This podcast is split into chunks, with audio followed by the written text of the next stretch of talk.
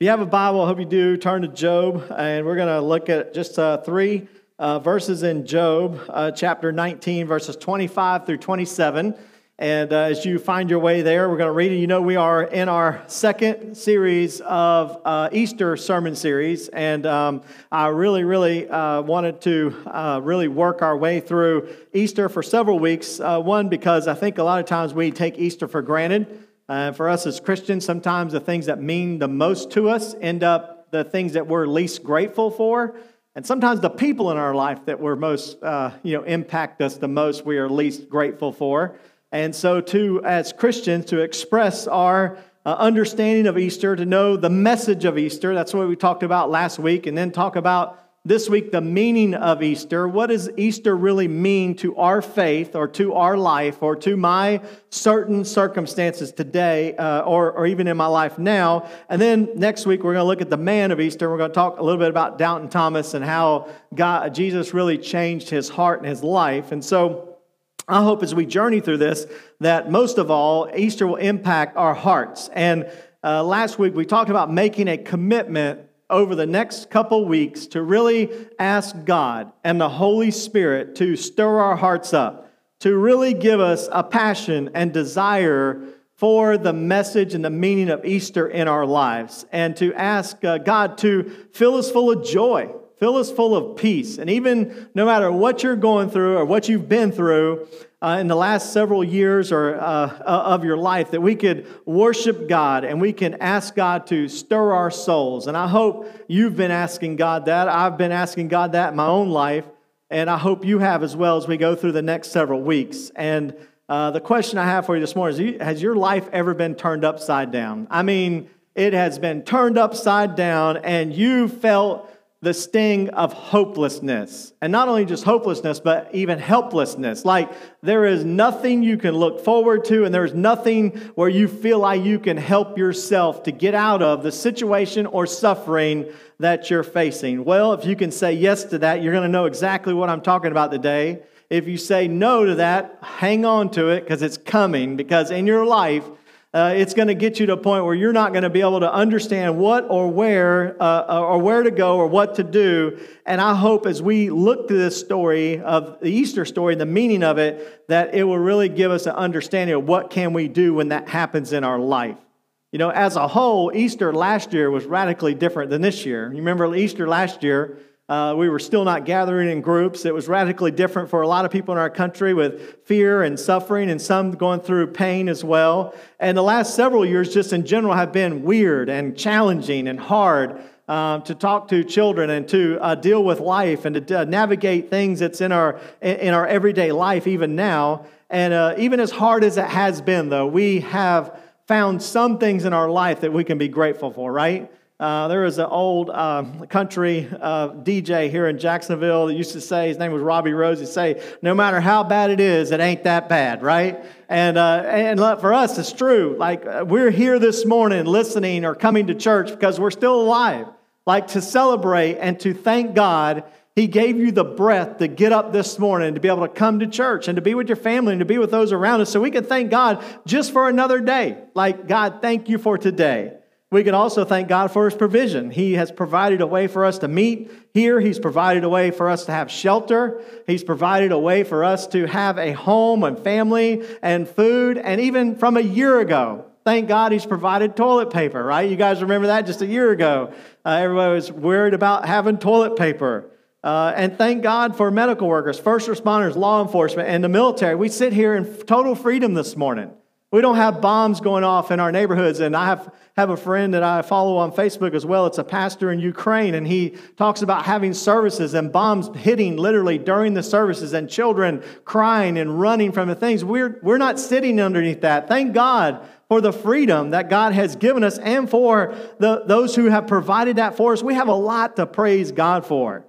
And, and, yet, even through all that, I know we've been through tough times, and I know some may really have uh, go through tough times. But tough times really make us understand what things really matter and what things really don't matter in our life.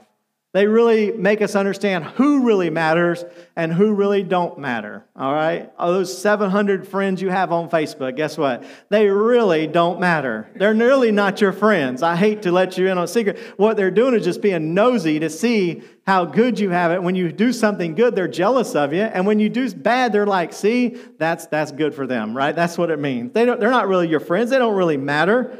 And for us, uh, really gathering together to worship and to worship with your family. You know, families have become so segmented in our world and our culture. You know, we separate ourselves so many times as parents and for husbands and wives, and the world gets you traveling different directions. I understand that. I have a family, and my wife, you know, has to take our kids to go somewhere for a soccer game or for this or for that, and you're constantly running one way to another, and you don't have a lot of time together as a family. But Make sure you invest in your family. Make sure you take time to share with one another. Sit down and talk to one another because as you spend that time with them, children, that's the way they spell love in their life T I M E. If you're spending time with them, they know you care and love them enough to set aside your, your schedule to, li- to hear what they have to say and spend time with them. And so, as we think about those things, I hope uh, you begin to consider those things. And guess what? That wasn't even part of my sermon. So that was worth the dollar you put in the offering box this morning, all right? Already. So I've already accomplished the dollar, okay? So now, uh, going on thinking about just Easter and what is the meaning of Easter in our life as we come to worship God this morning, it represents so much more than what it sees on the surface. And I, I said uh, recently that two words come to mind love and hope when it comes to Easter. And hope is what I want to talk about this morning hope in the midst of difficult circumstances. You know, hope is what keeps us going. It is the fuel that keeps our hearts running with joy and hearts running with peace and comfort in God. That's what hope does. Hope is the confident expectation that God is in control, even if I don't see it even if my circumstances don't say it, even if my marriage don't reflect that, even if my children don't reflect my values or what I'm trying to pour into their life, this hope says that as long as God is in the equation, there is an expectation that God can do something that no one else can do. Like the potential is there for God to do something supernatural. And when it comes to Easter, that's what we see. A resurrection is not physical, a resurrection is supernatural. And so when we think about Easter and we think about the message of God, it's not what we see in the natural, it's what we have of this confident expectation of a supernatural God who is able to do something in our life or in our circumstances or uh, in our future that has all the power in the world. Matter of fact, beyond this world like just not regular power, but resurrection power. Power that is beyond anything you could ever do for your marriage, power beyond anything you could ever do for your children, power beyond anything you could ever do for your eternity or your future. And this message, I want to really focus on that because we find ourselves many times in those situations that without God and the hope that we have in Him, we of all people would be, uh, we would, all people would have no reason to be optimistic or no reason to be joyful or no reason to be peaceful. But because of God, because of the story of Easter, because of who Christ is, we, in the midst of the most difficult things in our life, can still have peace. We can still have joy. We can still have hope because of who He is. And one of those people that shares that uh, shares the story with us is Job. And as we look to Job, I know you immediately think, what in the world is the pastor talking about? Job is all about suffering. Job is all about pain. Job is all about what, uh, what, how, much, uh, how much this man suffered and went through. And Job is about suffering and loss. Well, you're in it for a surprise because Job is not just about suffering and loss. Job is also about suffering and victory, suffering and hope, suffering and expectation of God to know that He is great and He can do something in our life, even though our life stinks. And let me tell you, life is going to stink sometimes. And that's the hope we have. The Bible, uh, as he begins uh, talking about Job, just to set the background of it, he said he was a just and a very wealthy man. Job had a lot of family members. He had a family that was connected to family that was connected to family. Job had a lot of possessions. Job was a wealthy man. He had lots of land. And by the way, wasn't it great to go to the Roberts farm to see all that land there? And I thought, man, I would like to have something like this. And I thought, well, no, because then I'd have to mow and weed eat it all. So I won't have all those things. But Anyhow, to, to see land, he had land, he had servants, he had a lot of earthly possessions. He had everything you could say this world had to offer to Job. He had it all. And yet, eh, the Bible says that he was of need of nothing. But as, as the story goes, the devil went to uh, God. And the devil said, You see your servant Job? Your servant Job only serves you because of what you've blessed him with. Only because he's wealthy, only because he has possessions, only because he has all these things. He says, if you take those things away from him, he will not serve you, he will not worship you, and he will not trust in you. Now, don't you just hate the devil? I do. I hate the devil. He's such a loser, right? I mean, he is accuser of the brethren. He is one who uh, is jealous, and he is one who has been accusing us before God and before other people. And by the way, if you meet someone and they're jealous and they're accusing you of things, they're full of the devil, right? And if you are accusing people and you are jealous of people, tell Satan to get thee behind you, right? Because that's you don't you don't want to be like him. And, and he went to God and he says, Here he is. This is the only way he does it. This is the only way he serves you, God. And if you take all these things away, he will not serve you. So as the book unfolds, Job goes to a series of losses. He goes through a series of sufferings. He goes through the series of all these things that Job was facing and at the conclusion of all that Job has had, he was taken, everything was taken away, so much so that Job would come to the point where he says, I wish I wasn't even born. Like I lost my family, I have lost my possessions, I have lost everything of this world, and all of the layers of Job and his comfort and his blessings have been peeled back. And then in the midst of that, the book transitions into three friends. Three friends that come to talk to Job and they try to do their best, but these are the friends that kind of come along that want to try to tell you why you are suffering, right? Now, that's always a blessing, right? When you're suffering on the worst day of your life, someone comes to you and tries to tell you why you are suffering. You're suffering because you're a bad person. You are suffering because you did something wrong. This happened to you because of this and because of that. And they begin to try to explain suffering. Let me give you some advice. If you go to someone who is suffering, don't try to tell them why. Don't try to explain it to them. Just be there for them. Like you they're not looking for answers. They are looking for comfort. They are looking for you to be there just to show up and be there. I could promise you, more than anything you could ever say, uh, your presence to be there for them will mean more than that. And that's what they will remember. And so his friends meant well, but yet they all represented the wisdom of the world. And it's clueless. They had no clue what was going on, and they were sharing this, what they thought was, was wisdom. Uh, Pastor Lindsay from First Baptist Church of Jacksonville, he preached this message. He say they had what he called shared ignorance, right? They were sharing ignorance with them, and they were these friends represented the wisdom of the world. And you know, the answers to the deepest questions of life is not found in this world. Like this world thinks that it's got everything figured out, but we know the wisdom of the world and the ways of the world are useless and powerless for the questions of, uh, of life, right?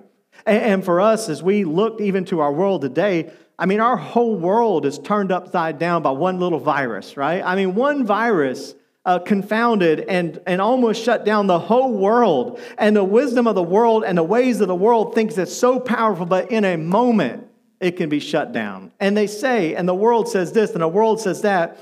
And you have a lot of people says, well, I know the answer because I can Google it, right? Like we have Googleologists. You ever meet any of those, right?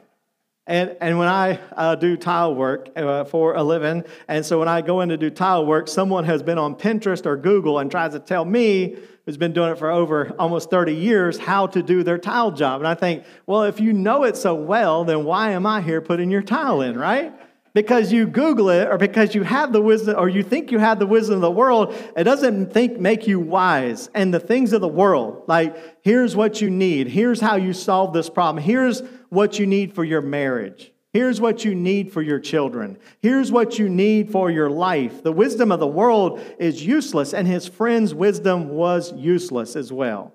And yet, we say, well, where did Job find hope? Well, at the end of the chapter, I mean, at the end of the book, Job goes before the Lord. And as Job goes before the Lord, God puts him on the stand. He says, Job, you accused me. You wanted to know uh, about me. I want to know about you, Job.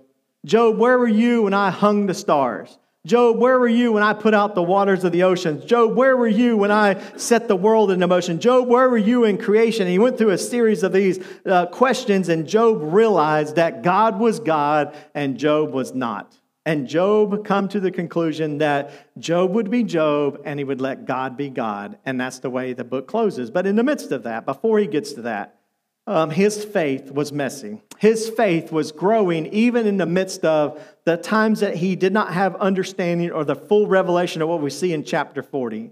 And so I don't want to go to chapter 40. I want to go in the midst of that. And I want to go in the midst of that because there are some, even here today, that may be right in the midst of a suffering or trial, or maybe in the midst of something with your family or your children or in your marriage that you really don't understand, but you want this hope and you want to trust in God, but yet you're just not quite there yet. And, and a lot of times that's the way we find ourselves in faith, right? We are wrestling with God. We are wrestling with the purposes of the Lord, and you don't know what in the world is going on. Now, this message is not for those that think they have it all figured out. This message is not for people who think they have everything in their marriage figured out, everything in their life figured out, everything is great, and everything is sunshine and rainbows, right? This message is for those who's had faith that gets messy, faith that has been times of doubt and questioning God, and a message where we can see exactly where Job is wrestling with these questions of life to where he can make a proclamation like he does in chapter 19, verses 25 through 27. So I want to read these three verses, and then I want to go back and look at how he solves or how he uh, explains the three basic issues of life. In Job chapter 19, verses 25 and 27, he says, For I know that my Redeemer lives and he shall stand uh, at last on the earth. And after my skin is destroyed, this I know that in my flesh I shall see God, whom I shall see for myself, and my eyes shall behold, and not another, how my heart yearns within me. Wow. You say, well, how does Job, in the midst of reasoning this together and rationalize this, because he's in the midst of reconciling what his friends say, he was in the midst of reconciling the suffering and pain that he had suffered. He's in the midst of understanding what God's purpose is in his life. And yet we see this breakthrough. We see this proclamation of faith that Job says. And Job uh, really solves the three issues of life. One, the first one is his sin. Now you say, well, Job was a just man. That's right. That's what the Bible says, but it doesn't say he was a perfect man. And I could tell you, in the sufferings and pains of life, the first thing you're going to feel is guilt and shame for things that you've done wrong. It always happens that way. And, and, suffering and pain in our life immediately heaps on guilt and shame in our life. And we begin to consider our sins of our life. And we all have sinned and fallen short of the glory of God. There is no one that can stand before the Lord and say, I've never sinned. I've never done anything wrong. I've never done anything that could uh, possibly offend anyone else or God. And so Job and through these accusations and through, uh, through wrestling with these issues of pain and suffering, was beginning to deal with the guilt and shame of his sin. Now, I know for you and for me, I've heard it from people, and Job heard it from his friends. Immediately upon suffering or something bad in someone's life, someone will say, I wonder what they did wrong, right? I wonder how they failed. I wonder what they've done. And even in your own life, when life falls apart, or you go through a divorce, or you go through some sort of pain with your children that are not uh, doing what you expected them to do, or you're going through a job loss, or you're going through financial strain, the first thing you begin to feel is, What have I done wrong? And you feel guilt, and you feel shame, and you feel like you want to, uh, this guilt and shame comes over your life. But Job obviously felt that, and he knew that, and he knew he had messed up, but he was wrestling with it. He was like, God, what is it? What is this burden in my heart? And he burst forth and he says, I know that my Redeemer. Wow, what a name. I mean, when you look to Job, this is pre Jesus. This is way before he would even have the revelation of God or the full revelation of the Bible. He says there is a Redeemer. Now, in the Old Testament, Redeemer was what they considered a kinsman redeemer. Uh, we heard this story, or we read some of the story about Ruth and Boaz. You remember the story of Ruth and Boaz? And so, for her to be redeemed, she had to have a kinsman redeemer of like family come along beside her and to proclaim her righteousness so she could be restored back into relationship with her family or within, uh, within, within her rightful rights of who she was. And so when, when Job comes now, he says, I may not feel it now because I know I've done wrong and I have guilt and shame, but I know I trust in God as my Redeemer. Wow. And you know, when you come to the Easter story, it's all about redemption, is it not? I mean, when you come to Jesus Christ, you realize the love that God had for you and also the payment and redemption that Christ has in Him. And when we come to, to deal with our sins in our life and the guilt and shame comes to our life, we can't be good enough. We can't join the church. We can't try to be baptized enough. We can't try to do as many good deeds as we can. There's always going to be guilt and shame in our life until we understand what Christ has truly done for us. And not only is he the not only is he the Lord, but he is a he is a redeemer. I know my redeemer. Let me ask you a question. Do you know Jesus as your redeemer? Maybe in your life you haven't felt the pain of guilt and shame, but I promise you there's going to come a time when you do. And you're going to realize that you have failed, or maybe you're going to realize that things in your life are not always right. But as a Christian, we don't stand on our righteousness. We stand on redemption. We stand on Jesus Christ. We stand on a God who is going to redeem us. And Job comes and says, No matter the sinner that I am and the failures I've had in my life, I can have hope because of my Redeemer, because of what Christ has done for me. And you know, for me in my life, this always gives me hope because when I stand up here to preach, I don't preach as a perfect man. I don't preach as a man who's, uh, who, who does everything right, who has ever done everything right. I preach and teach and, and offer uh, the salvation, the same salvation that I received. The same Redeemer that I know is the Redeemer that you can know in your life. And for your life, maybe you've been, been, been uh, ate up by sin and guilt and shame. Listen, that's from the devil, that's from the enemy. And for you, your, your hope and your expectation of who you are before God doesn't, doesn't, is not based upon who you are, how good you are. It's based upon the, redeem, the Redeemer. And if Jesus stands, then we shall stand too. And you know, on Wednesday nights, we're studying through 1 Corinthians chapter 15, and Paul straight up tells him, he says, Listen, your faith is determined by who Jesus is and what he has done. You know what Paul's conclusion was? He says, Oh, death, where is your sting? And grave, I mean, where is your victory? And he says, But thanks be unto God, the victory we have in Jesus Christ. That's the victory we have. That he is who he says he is. And when we come to Jesus Christ, he washes our sins away, and the blood of Jesus Christ redeems us. And we stand before God not as guilty, but we stand as redeemed children of God. And this morning, maybe you walked in here and you say, you know what? I'm a failure. You know what? I'm a loser. You know what? My life has fallen apart. My marriage fell apart because of this and because of this or because of my children and this. And we you blame yourself and you guilt yourself and you shame yourself. The story of Easter is that Christ took that guilt and that shame, and like Job, you can stand this morning and say, I have hope in my past, not because of who I am or how perfect I am, because I know the Redeemer, that God is a Redeemer. And because He has redeemed me, I can stand before God guiltless and shameless, and no more guilt in my life because of who Jesus Christ is. Let me tell you, some of you have been wearing that guilt and shame. Some of you feel like things, the bad things have happened to you because you're a bad person or because you've done something wrong. Let me tell you, take that to the Lord. Take that to God and put it in His hands and trust in a Redeemer that can change your life. And Job says, It's my Redeemer. He brought me redemption, but also for my present suffering. That's the second issue in life. What do you do, or how do you make it through sufferings and trials in your life? He says, I know my Redeemer. What? He lives. It's not that the Redeemer lived, and it's not that the Redeemer is going to live, it's present tense. He says, I know, even in the midst of my worst day, my Redeemer, He lives.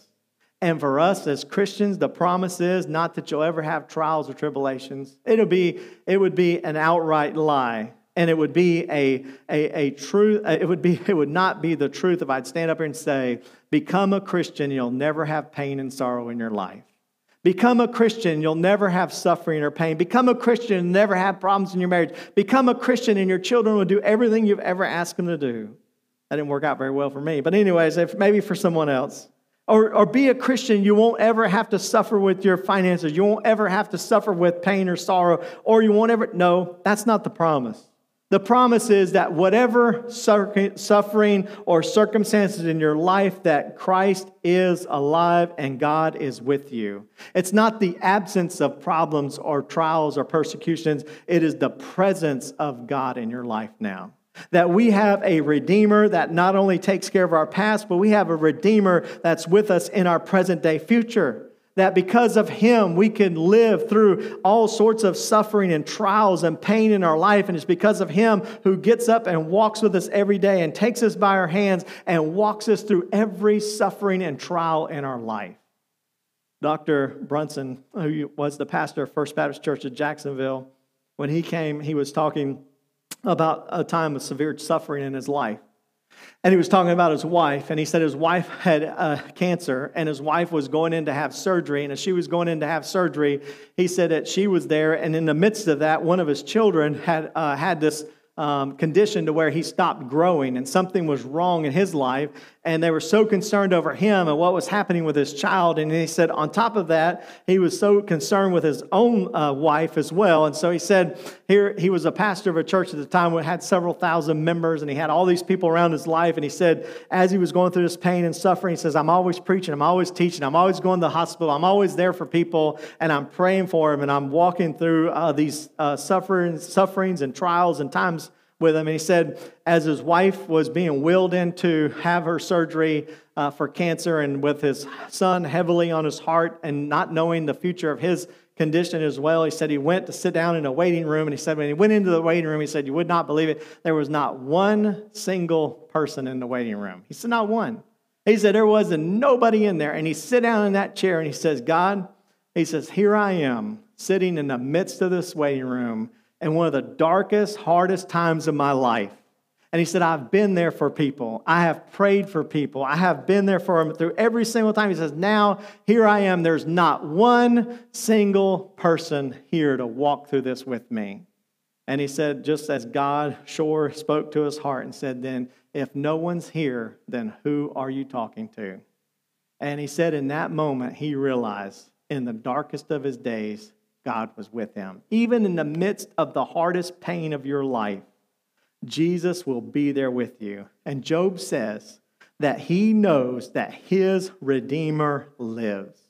And I don't know what you're going through, and I don't know what you're going to go through, and I don't know what your future may hold or what right now in your circumstances in your life.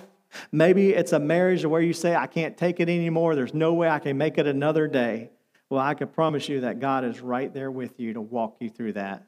And I could promise you with your children, I could promise you with even in your own heart and life, whatever circumstances or trials you're in right now, you may not think no one's there for you. May think everyone's abandoned you, but I could promise, just like Job, in the midst of the worst imaginable suffering, the presence of God was with him.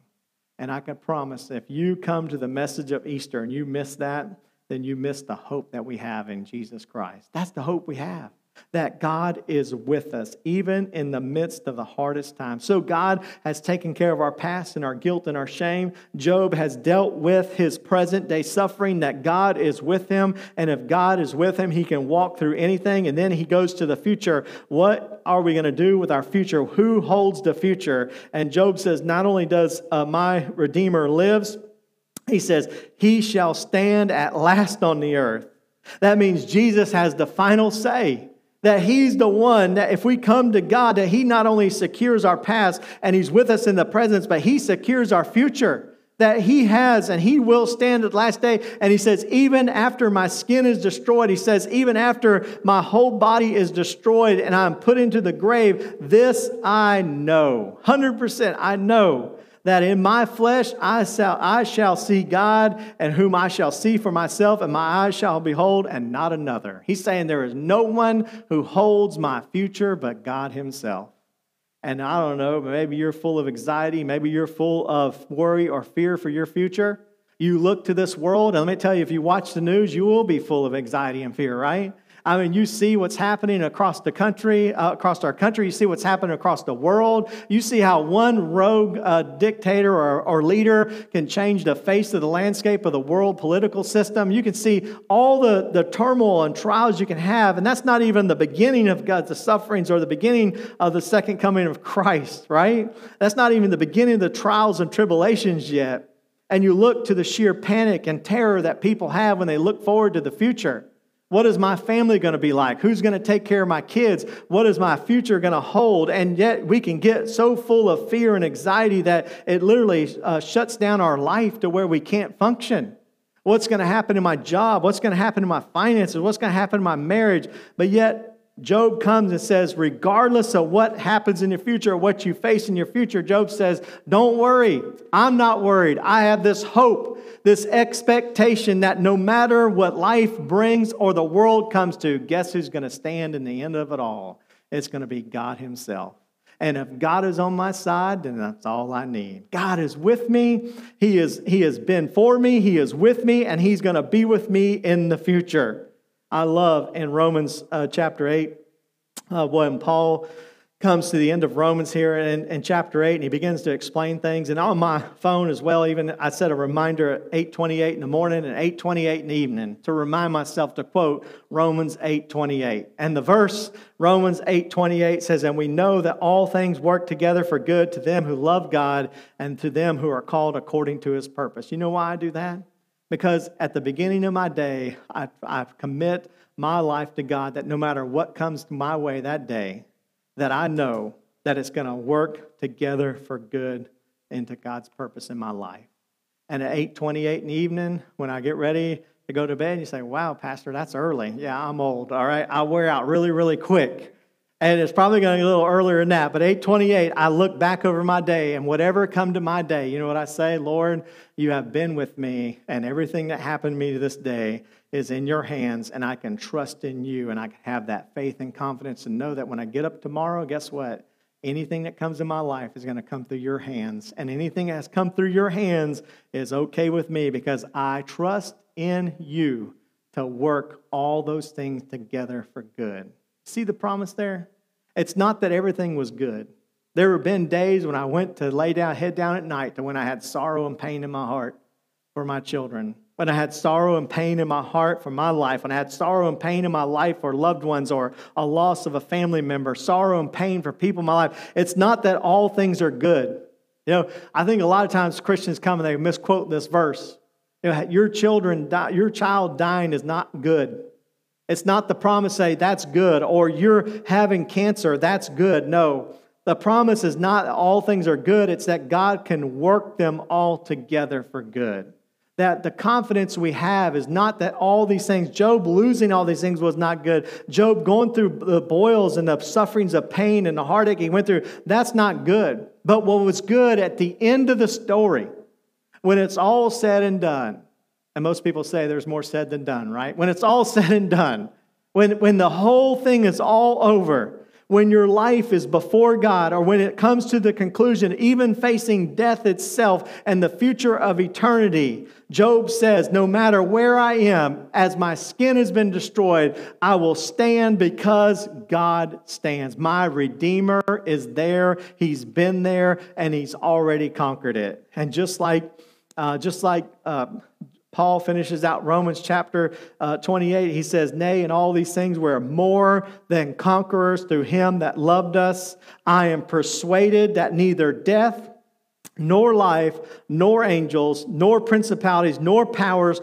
nor things present, nor things to come, nor height, nor depth, nor any other creature shall be able to separate us from the love and purpose of God which is in Christ Jesus our Lord. That's the promise we have. And if you're with God, then your future is secure. And because of who God was and his Redeemer, that Job had come to the conclusion of who God is and who Job was, he can trust in a future that was secure because of what God has done in his life. And so this morning, as we come to the message of Easter, that's the message that we should, that's we should have hope in. Maybe in your life right now you feel guilt and you feel shame. Let me encourage you to come to know the Redeemer. Listen, that guilt and that shame will, will rid your life of joy and peace and the purpose of God. It will always bring shame. It will always bring doubt. It will always keep you from fulfilling God's purpose in your life. And let me tell you, once you've come to Jesus Christ, you've been washed in the blood. God doesn't rub your sins in, He washes them out. Like he forgives you, he has redeemed you, meaning that he stands on our behalf. And for me as a Christian, and for you as a Christian, for one who would come to Christ, it says that you'll stand before God blameless. We'll stand before God as the righteous Son of God or child of God before his eyes because of what he's done for us. He's our great Redeemer. And the greatest thing you can do this Easter would come to know Jesus as your Redeemer to say, All my sins and all my guilt and all my shames, I've given it to Jesus Christ and He stands. Or maybe you're walking through something that's been the most difficult thing of your life. Can I just tell you that even though your friends may fail you, and even though your family may walk out on you, even though the world may not be able to give you peace or comfort or hope, I know that God can give it to you. And just like Job, if you could just feel and understand that God is with you, even in the midst of your suffering your pain, that anything in your life right now that you have in your life, God is walking with you. He can give you purpose in that. Or maybe you're just full of anxiety and you're full of fear and you're full of worry. What does my future hold? What happens when I die? What happens when with my children? What's going to happen to my grandchildren? What's going to happen to my company? What's going to happen with my job? What's going to happen with our country? And your life has been rid and it's been full of, of, of, of worry and anxiety. Can I, can I just encourage you? To stand like Job and look to the cross of Jesus Christ and understand that through the resurrection, because he had victory, we will have victory as well. It doesn't matter what life may bring, the future is secure because God is already there. And like Job, he says, I see the end, and guess who stands? It is Jesus Christ standing at the end of it all. And I don't know about you, but I want to be on his side, right? I've read Revelation. I know what happens. I've seen who it comes to victor, and it's Jesus Christ. And when he stands, we will stand too. And we want to be with him. And no matter what happens in our future or what happens in now, that if we stand with God and his life and his and what he's done for us, our life will stand. Our guilt will be taken care of. Our present life can be walked through, and our future is secure in Jesus Christ. So let's pray together this morning.